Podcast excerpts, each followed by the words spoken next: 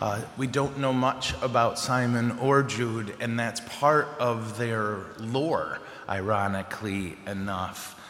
Um, uh, one of the things, uh, this, this card described it best. Um, uh, okay, so we suffered martyrdom, by the way, in Armenia. What we call Armenia now, back then it was a part of the Persian Empire.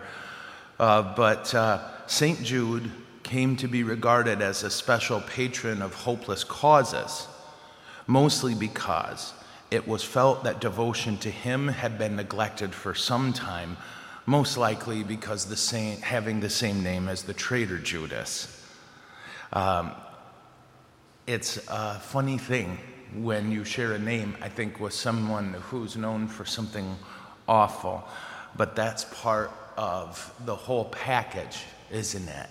Um, that as people who love Jesus, we recognize that there are people who love Jesus who are also sinners, and we happen to be one of those. Yes?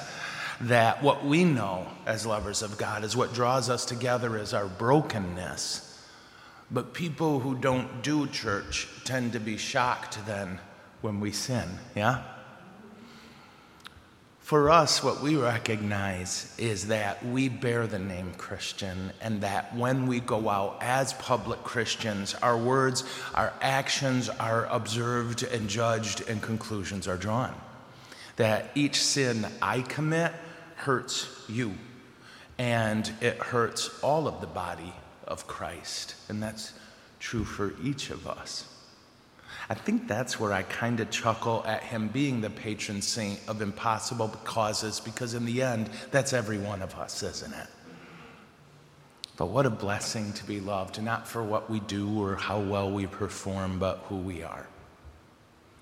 What I'll ask us to do today is uh, to take a moment at the end of the homily and think of our impossible cause, the person or situation in our life about which we call out to heaven with ridiculous hope and a lot of fear. And present that to our Lord, right? And Introibo ad altare Dei, I will come to the altar of God. And in just a moment, we're going to place on that altar the impossible cause and pray that as Jesus does the impossible, namely turns bread into himself, that he will transform our petition into a source of hope. Amen? Amen. Okay.